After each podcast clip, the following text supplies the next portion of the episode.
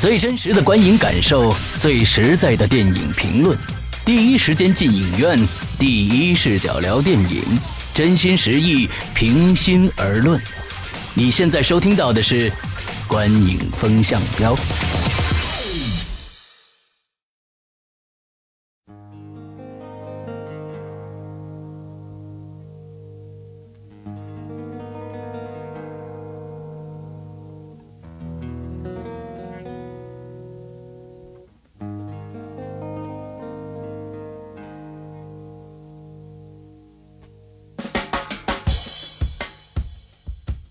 各位听众，大家好，欢迎收听《观影风向标》，我是施阳，我是波米，我是玄木。哎，我们今天呢提前了三天啊，跟大家聊一聊这个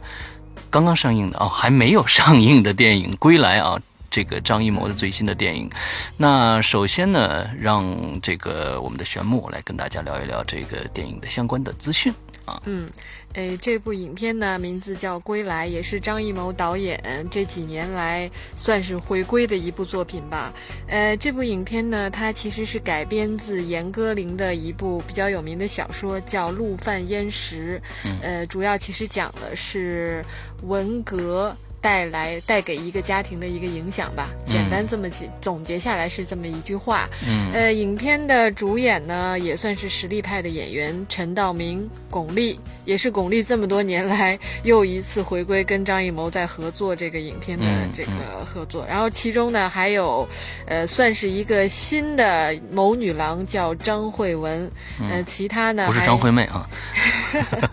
还有刘佩琦、闫妮、张嘉译。呃，郭涛、辛柏青、陈小艺，就这些，反正也是一些老牌的明星，算是支持演出吧。嗯，呃，影片呢在五月的十六日呃公映，嗯，大概是这样子。然后出品导演张艺谋，出品方呢是呃乐视。对对，大概是这么一个影片的信息。编剧是邹静之，刚才说了吧？哦，对对，OK，对对对。嗯，那我我们其实先来谈一谈，大概就是刚刚看完的这样的一个一个感觉啊。可能我们今天我们今天会呃形成一个鲜明的对比啊，因为这个波米的意见呢和我和玄木的意见好像呃稍微有一些差池啊，有一些不一样的地方。但是我觉得这挺好，这就是我们做做节目的最最重要的一点，就是呃各方的意见都有啊。我先来说说我的吧，我觉得我我这个我先问你们俩哭没哭一个小时？你就先。当当当然，咱们咱们这太夸张，这太夸张了啊！对对，咱们先待会儿说哭的这个事儿啊，咱们待会儿说哭的这个事儿。我觉得这个哭的这个事儿呢，乐视他们的宣传非常的非常的呃，咱们不说，先不说这个啊，我只想 想先说一下我这个看完了这个电影以后的这个感觉，就是我觉得这部电影是张艺谋十年来可能。真真正正有感觉的电影，这十年来啊，就是我觉得看的一唯一一部我觉得我还想再看一遍的电影，对，这是我这是我的一个整整体的一个感受。这个玄木呢？嗯，总的来说呢，就是这部影片。嗯，怎么讲呢？就是说，因为它是改编自小说的啊，因为小说的原著我没有看过，我大概的从网上看了一下影片，这就是小说的这个介绍。我相信它就是真正影片呈现出来的，比小说肯定要差很多的，嗯，或者说深刻度啊，或者它整个的还原度是差很多的。但是在我没有看过小说的情况和前提下，呃，而且呢，也在说我们这个国内对于文革之。件事情有这么多避讳的情况下，他比较就是从很小的一件事情上，又能让人体会到那一代人因为这件事情给到他们产生了这么大人生的影响。我觉得对我个人来讲还挺深刻的。看完之后觉得就是心里挺不舒服的。啊，是心里挺不舒服，是是因为什么？是不舒服，是因为就是他，他把那个他想表达那种感觉表达出来了，让你产生了一些。虽然我没有经历过那个时代，但是你有一些情感上的共鸣。嗯哼，嗯，这是我的感觉。对，其实这部电影的只讲了这个呃小说的其中的一很小的一部分，对吧？呃，那波米，你是个怎么个感受呢？呃，对你像你刚才说的，它其实只是。有人说他只是改编了小说的后二十页，这个我觉得是有道理的，因为，呃，我我没有完全读完小说，但是我看过他，我我我看过他前面的部分，然后呢，呃，我们在做工作的时候，完全梳理了这个整个小说的大纲和脉络，就是其他几位同事都都读过，然后我们在一起交流，所以我大概知道他原来的小说。各自都讲了什么？呃，首先我必须还是那个态度，就是说小说是什么样，呃，电影改编完全可以是另外一个样子，甚至把主题都改变。我觉得这个是完全没有没有任何问题的。我完全是反对那种小说原教旨主义者的人，就是说好像你得把小说的精髓拍出来才行，或者说你不按照小说拍，你就是这个怎么怎么样的人。所以，嗯，对，所以我我个人觉得，就是这个不是说我喜欢他或不喜欢他的一个理由。当然，我觉得作为一个科普，我们待会儿可以去聊一下它跟小说的差别到底在哪儿。我觉得有一些东西其实是很重要的。呃，文革是一方面。它其实更多的是另呃，它其实把另外一些东西也改了，比如说，呃，我举个例子，比如说其中呃，陈道明这个角色就是陆焉识这个角色，嗯，他其实，在早年和巩俐的这个婚姻是呃不幸福的，他们是包办婚姻，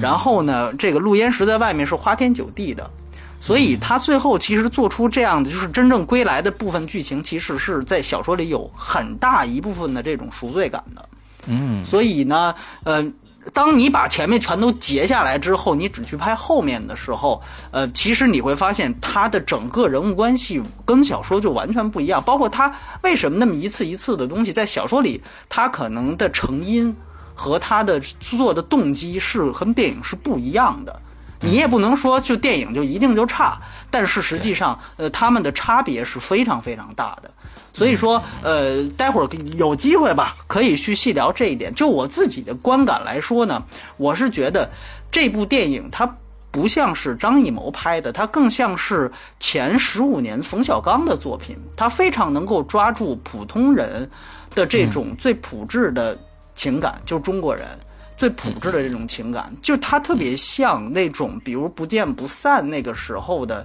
这个这个冯小刚的作品。虽然一个是用悲剧，一个是用喜剧，但是那种抓人的节奏和那种能够打动，因为我们知道冯小刚那个时代电影也不差，我这不是一个批评啊，只是说给我的感觉是那个样子。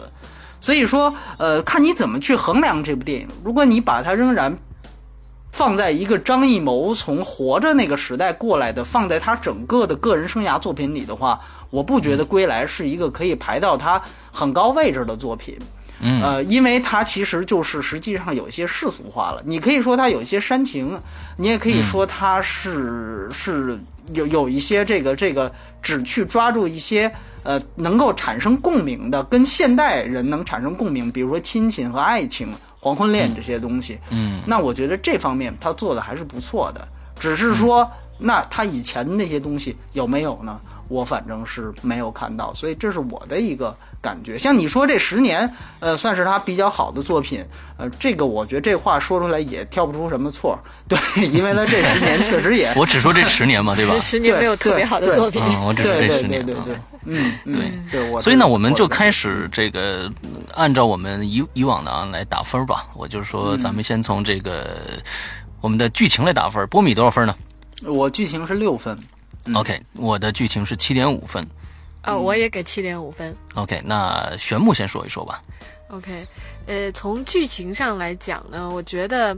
就是整个影片它的结构其实用很短的或者很小幅的这个部分去讲了文革那一点点的故事，嗯而更大篇幅呢，其实是在讲了说，因为这件事情带给他们这几个人，或者说这两个人男女主主人公的一个核心的影响。嗯呃，开始其实在这个转折点上，我开始呢会觉得有一点嗯。怎么会有点韩剧的感觉？真的，这是我第一个感觉，因为存在一个失忆的问题嘛。嗯但嗯当后面就是慢慢的去延展，说，哎，这两个人的情感是怎么一步步的发展，他是怎么去面对这件事情的时候，啊、那个也就是娓娓道来，然后，呃，他们就就是有普通人用他自己很小的这些努力去回应，或者是说不得不面对那个时代带给他们的这个创伤，就这种一点一点的努力，这件事情是让我蛮感动的。所以，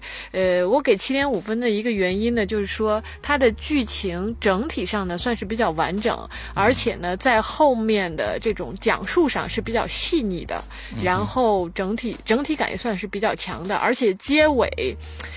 呃，我其实我想，就当时看到最后那个画面的时候，就是带着很大的无奈，但是呢又很现实，就就就能把一些东西带出到你看完电影之后这种感受，所以我给的是一个七点五分吧，不高不低。嗯嗯嗯。那我来说说我的，就是这个片子呢，离上映呢，真正公映还有四五天的时间啊。就是我们今天去看了一个首映场，这个首映场算是座无虚席啊。嗯，其实我看到了一点，就是今天这个首映场是向外公开售票的，但是呢，大家看完了以后，没有一个人主动起身，就是出字幕，我走了，一直到最后亮灯才走的。我觉得这是一个很难得的一个现象啊。呃。对这个片子来说，我觉得，我觉得它不，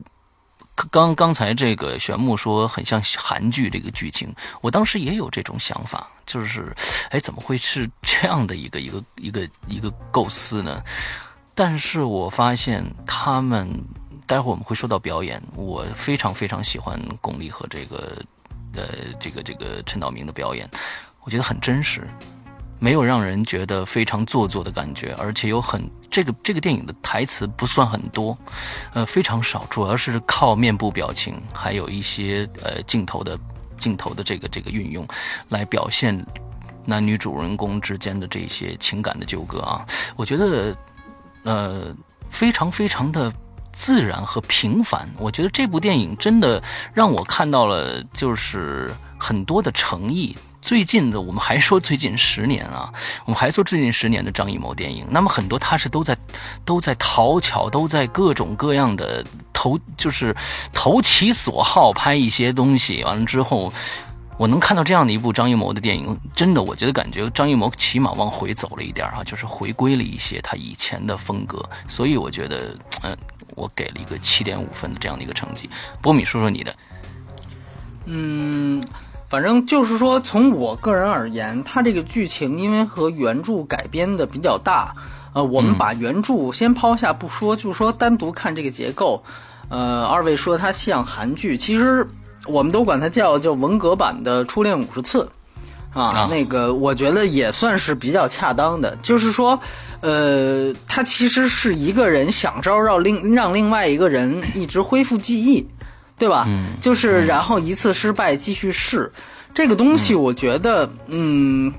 呃，我从我个人而言来讲，它的这个设计有些让人出戏的原因在于，我觉得它其实有一些小品化，就是说每一个每一次想招，然后去准备，比如说那个弹钢琴的那个，他先做，然后然后去呈现，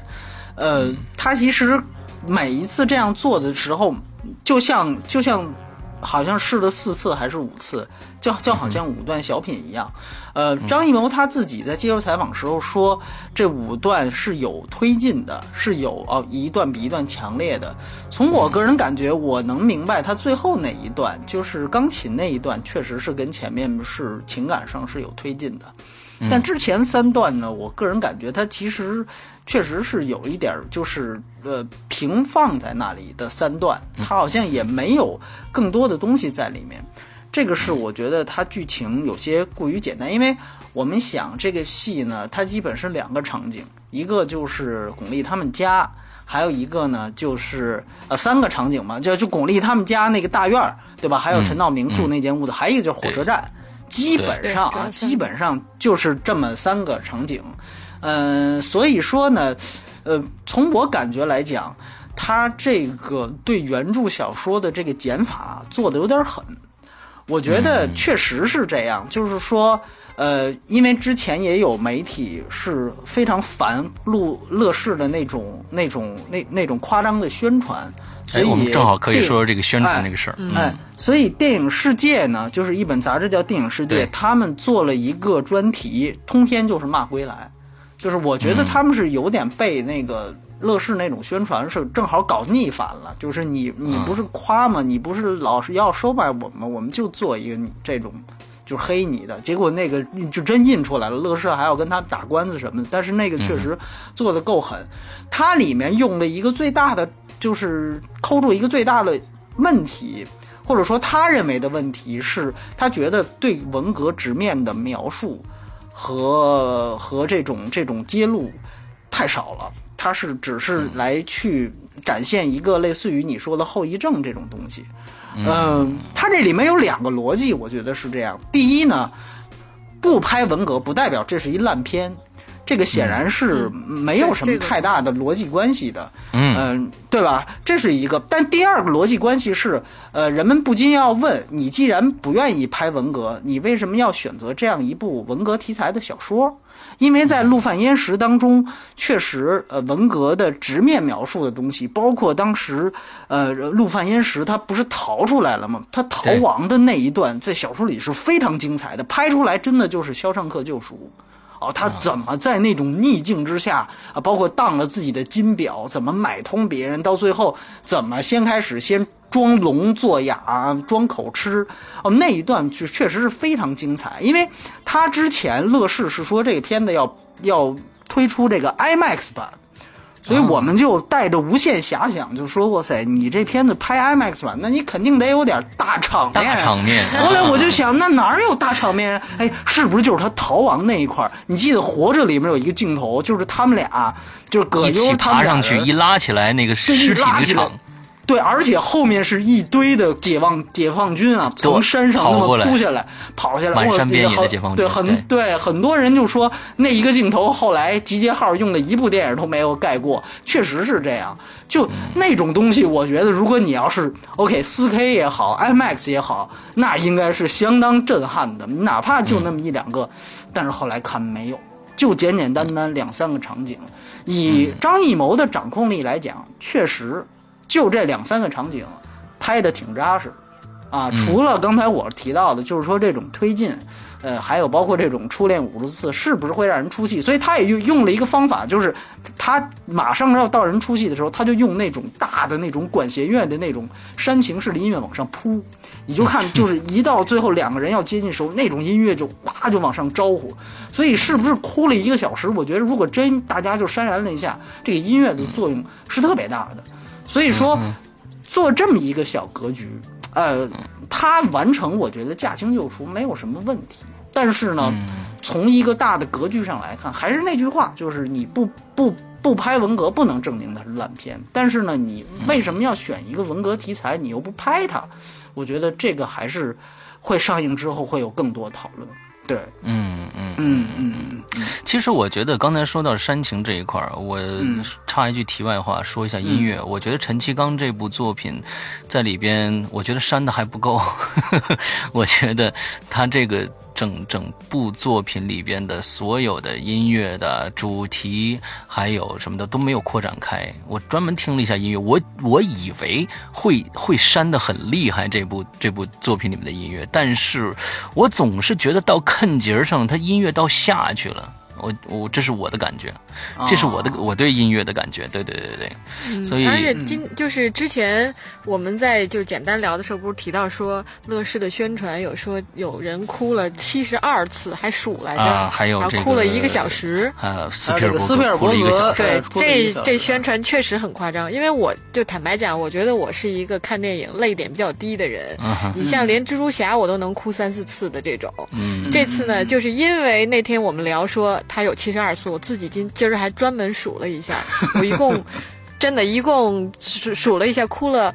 加起来应该有个七八次。你真就七八个那也够多了。对，你这这电脑就是电影，你到底看什么了是吧？没有没有，就是他当然不是说每次都是哭多厉害，可能就是稍微有点感动那种，就眼泪可能在眼眶中要出来，就这样子的这种感觉，就大概是这么算了一下。你要回应一下人家七十二次嘛，对吧？这个我觉得实在太不可能了。OK OK OK，好，那咱们再来聊聊表演吧。我觉得表演还是我挺欣赏的。那波米是什么样一个分数？啊，我给六点五。嗯，哦，那我们俩我们之间差距比较大，我打八分。啊、这个我也给八分。OK，那我觉得这次咱们从波米开始来。哦，就表演呢，我觉得是这样。首先呢，刚才玄木念了一堆人的名字，其中不乏一些明星，除了嗯陈道明和巩俐之外，但是我觉得所有的明星，除了他们两个和某女郎之外，所有的明星几乎都是打酱油的角色，就是哎，没错，呃这个完全同意。非常每个人就一个场景，所以我个人觉得，其实大家介绍主演啊，就是仨人儿，其他的呢都跟小团圆里的杜文泽是一样的，哎，对就，属于你就算给他关系，对换成谁都可以演，就就没错，没错，没错，纯属是就是说，大家可能张艺谋找你了，哎，你就是一个角色。所以这次我们去戛纳，因为归来去展映嘛，就给他们几个主演会去，就问郭涛说你去不去？郭涛说我戏份太少了，我就不不不凑热闹。所以确确实实，呃，包括你说郭涛、刘佩琦、闫妮，这每个人几乎是一场。所以说，呃，这些人物呢都不太重要。所以有有些人如果比如说有喜欢张嘉译的，真有喜欢张嘉译的啊，那我就是很喜欢。哎，对吧？就是这个冲着他们几位去的，我觉得就要适度放低期待。你就就就本来就是一个客串而且，张嘉译其实这里嗯边，我个人感觉是可能这些配角里边演的最出戏的一个。啊，因为那对对有点，有点有点有点对，所以说呃。这些配角我觉得就不提了，呃，另外一个我觉得问题比较大的呢是这个某女郎，我对她的表演不是太认同。我觉得没错我也是我也是前期你就看她表现她最狠的那一段，就是说失忆之前的那一段儿，她表现她特别狠，就一招就瞪眼睛。嗯。就是他，因为我觉得也也是，就是说张艺谋要从会跳舞的里面找一个，呃，还能演点戏的，所以本来这个估计表演功底就没没有什么表演功底可言，嗯。呃，但是呢，我当时就想，我说哇，当时章章子怡出来的时候，非议也挺多的啊，说这女孩不怎么会演戏什么的。其实我觉得看看张艺谋最近选的这几个某女郎，把周冬雨都算上，我觉得真的章子怡那真的算捡块宝，那真的就比比这几位真是，就是那个时候他们出来的时候是有灵性的，有灵气在的。嗯呃，这个这个张慧雯前面和后后面这个我们待会儿还会提，就是某女郎这个角色呀，到后来她就被工具化了，这个角色自己的一些独立人格，我感觉也没有展开，这个也是我觉得这个片子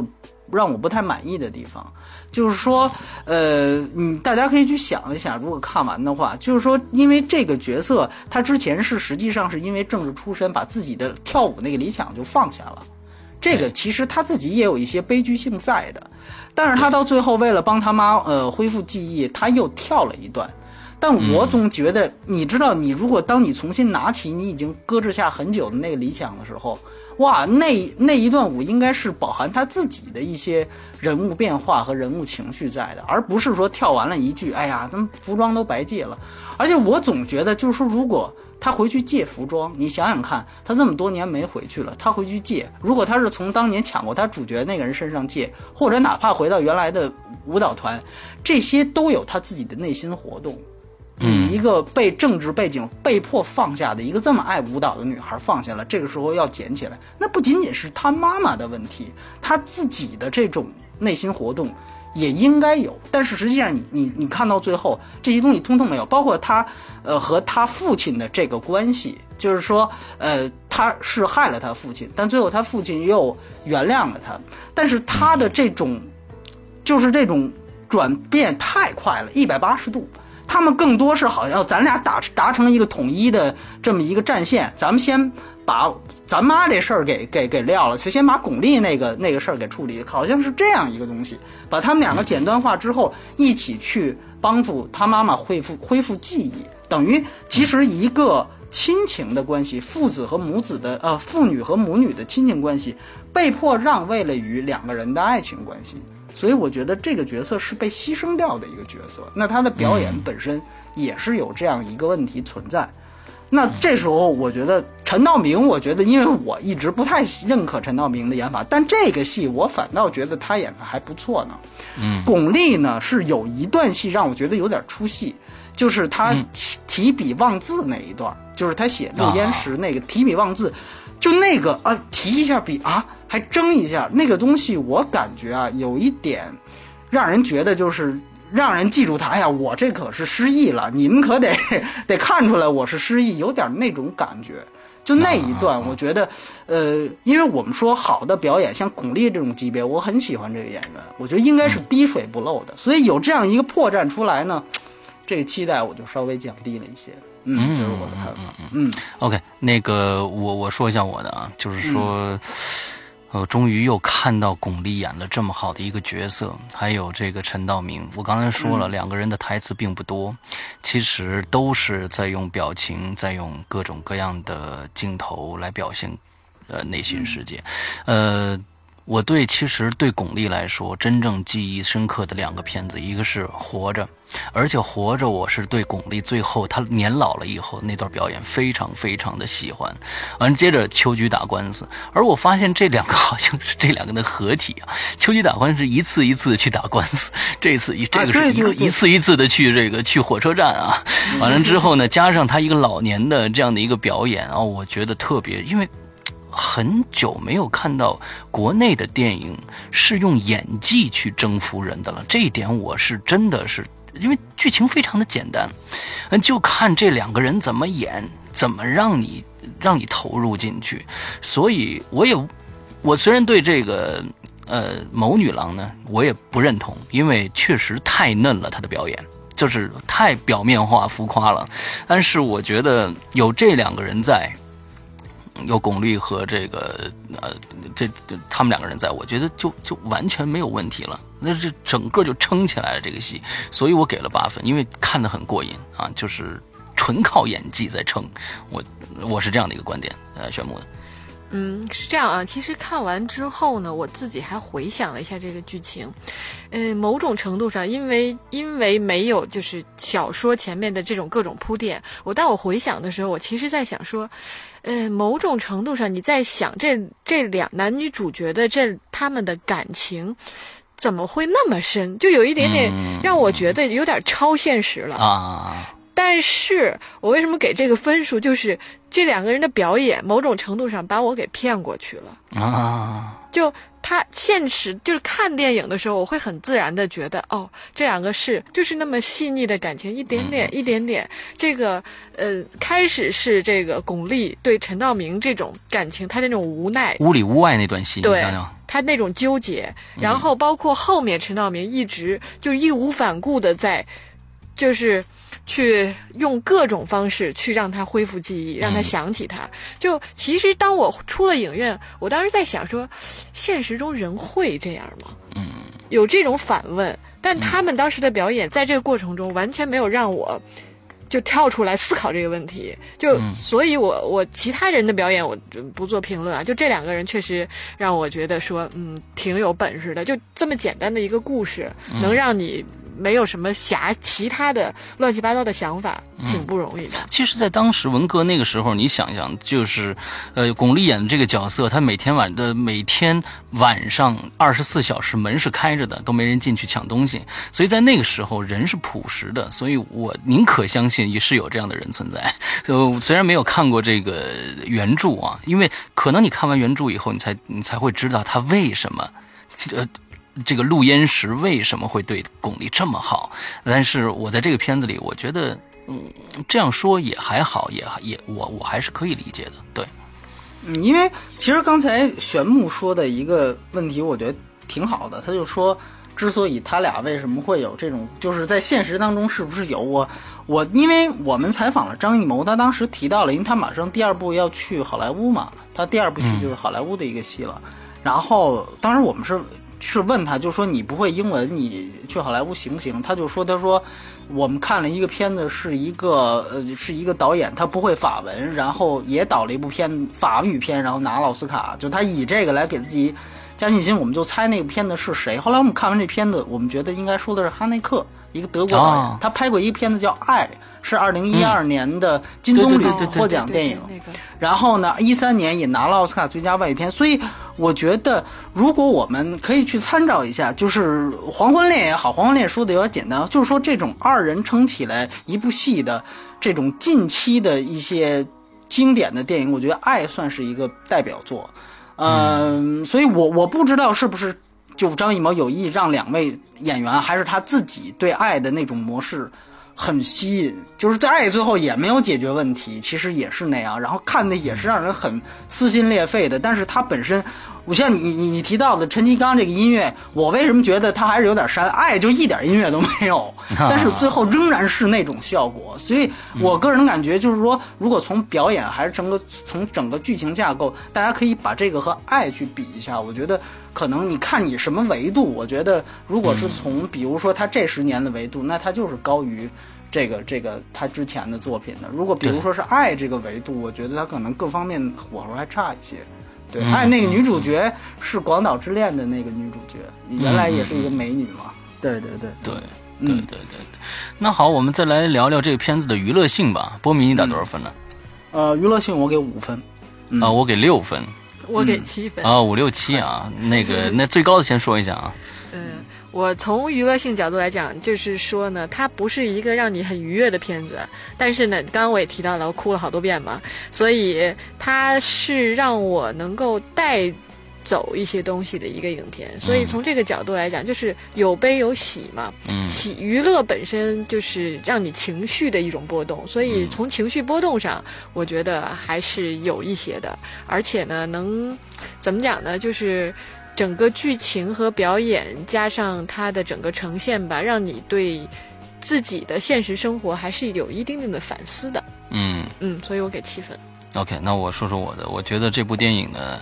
呃，从年龄层上啊，没有考虑这个更年轻的人啊，就是说，不管是演员也好，还是剧情也好，还是整个拍摄方式也好，那么这是肯定的了。那所以它在娱乐性上肯定会低，但是。娱乐性虽然低，但并不证明说这个片子没有可看性。我正正是反正呢，说有一些九零后的朋友啊，就是可以去看看这部片子。在在这个他毕竟毕竟是讲的文革这件事情。那么文革其实呃都已经会在在在下一代啊零零后的人可能都已经对这个词已经变成一个历史历史名非常非常古老历史名词，会跟清代一样了。我估计啊，有的时候，嗯，不不是很了解。那我觉得可以去。去看一看啊，去看看当时的状态，看看两个人，我觉得这种人的那种状态是非常非常真实的一个状态。那我觉得跟现在的某一些爱情啊，所谓的爱情啊，今天在一起，明天分手了，呃，是一个鲜明的对比啊，也不妨去看一看。虽然娱乐性是六分啊，但是表演和剧情我都打了很非常高的分数。好，波米说一说。对我，我刚才就是跟施阳的一句话，我想就是说一下我的观点。就你说当时他不锁门，是因为那个就是他没人偷东西。我觉得这个好像在这个剧情里面，呃，一个是可能他没锁门是有另有原因，就它里面有一个方师傅这个原因。然后另外一个，我觉得就是对他其实是有不断的性侵的。另外一个其实是那个时候被批斗的家庭呢，是不能锁门的。他他这个我觉得也是他这里面故意的把它给给浪漫化了一些。其实那个时候是要方便红卫兵随时来检查啊，而且要方便随时来抄家。这个在之前的一些，包括张艺谋自己的第五代的电影当中都有更直面的表现。所以说，有关于文革。就真正如果谈到文革的话，我觉得这个电影还真的是一两句话都说不清楚。我觉得，嗯，如果真的是直面文革的话，我还真不推推荐这部戏，因为我觉得它有一些，它有一些不能说是粉饰，但我觉得也有一些避重就轻，这是从我的啊角度去考虑。然后呢，呃，娱乐性之所以另外一个问题，我个人感觉就还是那一句话，就是说它推出了 4K 版本，推出了 IMAX 版本。这个基本上是一个娱乐大片的包装路数，但是呢，如果大家真的觉得以为它有什么大场面，哪怕知道它不是一个啊、爆米花电影，但是也也期待像我一样期待它有什么大场面的话，我觉得多或多或少会觉得这个实在是格局有点太小了。所以说，这个四 K 跟 IMAX 确实没有必要啊。啊，对，而且他自己也解释不清楚，就是说他每一次宣传都把他俩捆在一起，说这是首部 4K IMAX 大片。其实 IMAX 是放不了 4K 的，4K 跟 IMAX 是两码事儿。对，两个 体制。对这个东西，如果细讲的话，你会觉得就是乐视这个宣传确实是漏洞百出。然，后我觉得可能是因为、是不是因为呃张艺谋左右不了宣传和这种这种呃行销这种口号的这种呃方式。对，我觉得就是说，呃，因为我们知道张艺谋他自己，他之前跟张卫平，我们就知道张卫平就是一个特别能忽，张伟平啊，就是一个特别能忽悠的忽悠特别能忽悠的。哎，就是什么十面埋伏，你要不哭，你来找我什么的，对吧？也跟这个。后来我一想风，格你换了一个东家，你就改成哭了一个小时。我说这个你这跟张伟明有什么区别，对吧？所以，而且那个时候我觉得特别有意思。我们采访陈陈道明是一个特别敢说的人。然后那个呃，我们就说说这次他故意叫归来，因为原来不是就叫陆犯焉识嘛，后来叫归来，嗯。说是希望也告诉大家，我这个张艺谋是一个就是跟原来路数是归来的这么一个节奏，哎，啊想达成这么一个效果，呃。这这陈道明他说我就不认同，他说他认真讲，他说你现在说你归来，那你有没有归去啊？他就这么说，他说他说你现在好拍了一个类似于艺术片的电影，你叫归来，那你以后就不拍商业片了吗？你要拍商业片，你就你就是归去了吗？对吧？这个他觉得他说这个宣传方在这儿过多的去做这种包装啊，有一些文字游戏。哎，我觉得他说的还是有道理的，就是比就归来就是归来，你就是影片就完了，不要。而且对对，对如果你真的它以归来本身跟影片其实是挺契合的，没什么问哎，题。对对，因为你对叫陆犯焉识，他的理解度和和与就扣题度是很差的，没错，反而归来是更合适的，但没必要跟张艺谋扣的那么紧。对，而且你如果真的去讲张艺谋的话，那他原来活着的时候是比较直面文革东西的。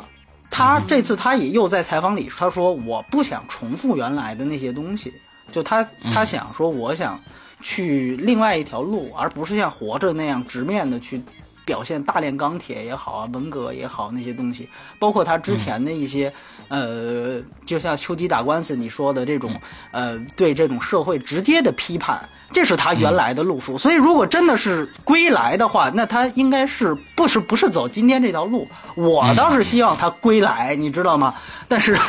但是显而显而显显然他没有，所以我就觉得这个这个还是要区别开。对对对，嗯嗯嗯好，那今天我们聊这个电影聊的也蛮多的。完了之后呢，我们今天这部电影的综合三个人综合评分是六点八分，呃，这个分数呢是被我们我和这个玄木拉高了，或 或者说是被我拉低了，是吧？哎，对对对对，是被你拉低，都怎么说都行。但是呢，嗯、还是建议大家去看一看吧，可能看完了以后都有一个。自己的一个态度啊，到时候再我们再可以呃通过别的形式来交流一下，呃，那明天呢，我们的波米就要踏上去这个戛纳。戛纳的这个行程了啊，好几期都我们非常期待。啊，没有，就是就是这期啊，这第一期，咱们昨天录的那个 X Man 啊，是是是后边放的，你知道吧？想起来对对对，所以再预告一下，就是有可能呢，我们会听到这个波米从这个法国传来的一些声音啊，跟我们说一说在戛纳电影实况电影节上的一些发生、呃看到的这个这个所见所闻啊，呃，我们非常期待。那么今天的节目到这儿，我们也预祝这个波米戛纳之行快乐开心啊！啊谢谢谢谢，那就这样啊，大家拜拜。嗯，拜拜拜拜。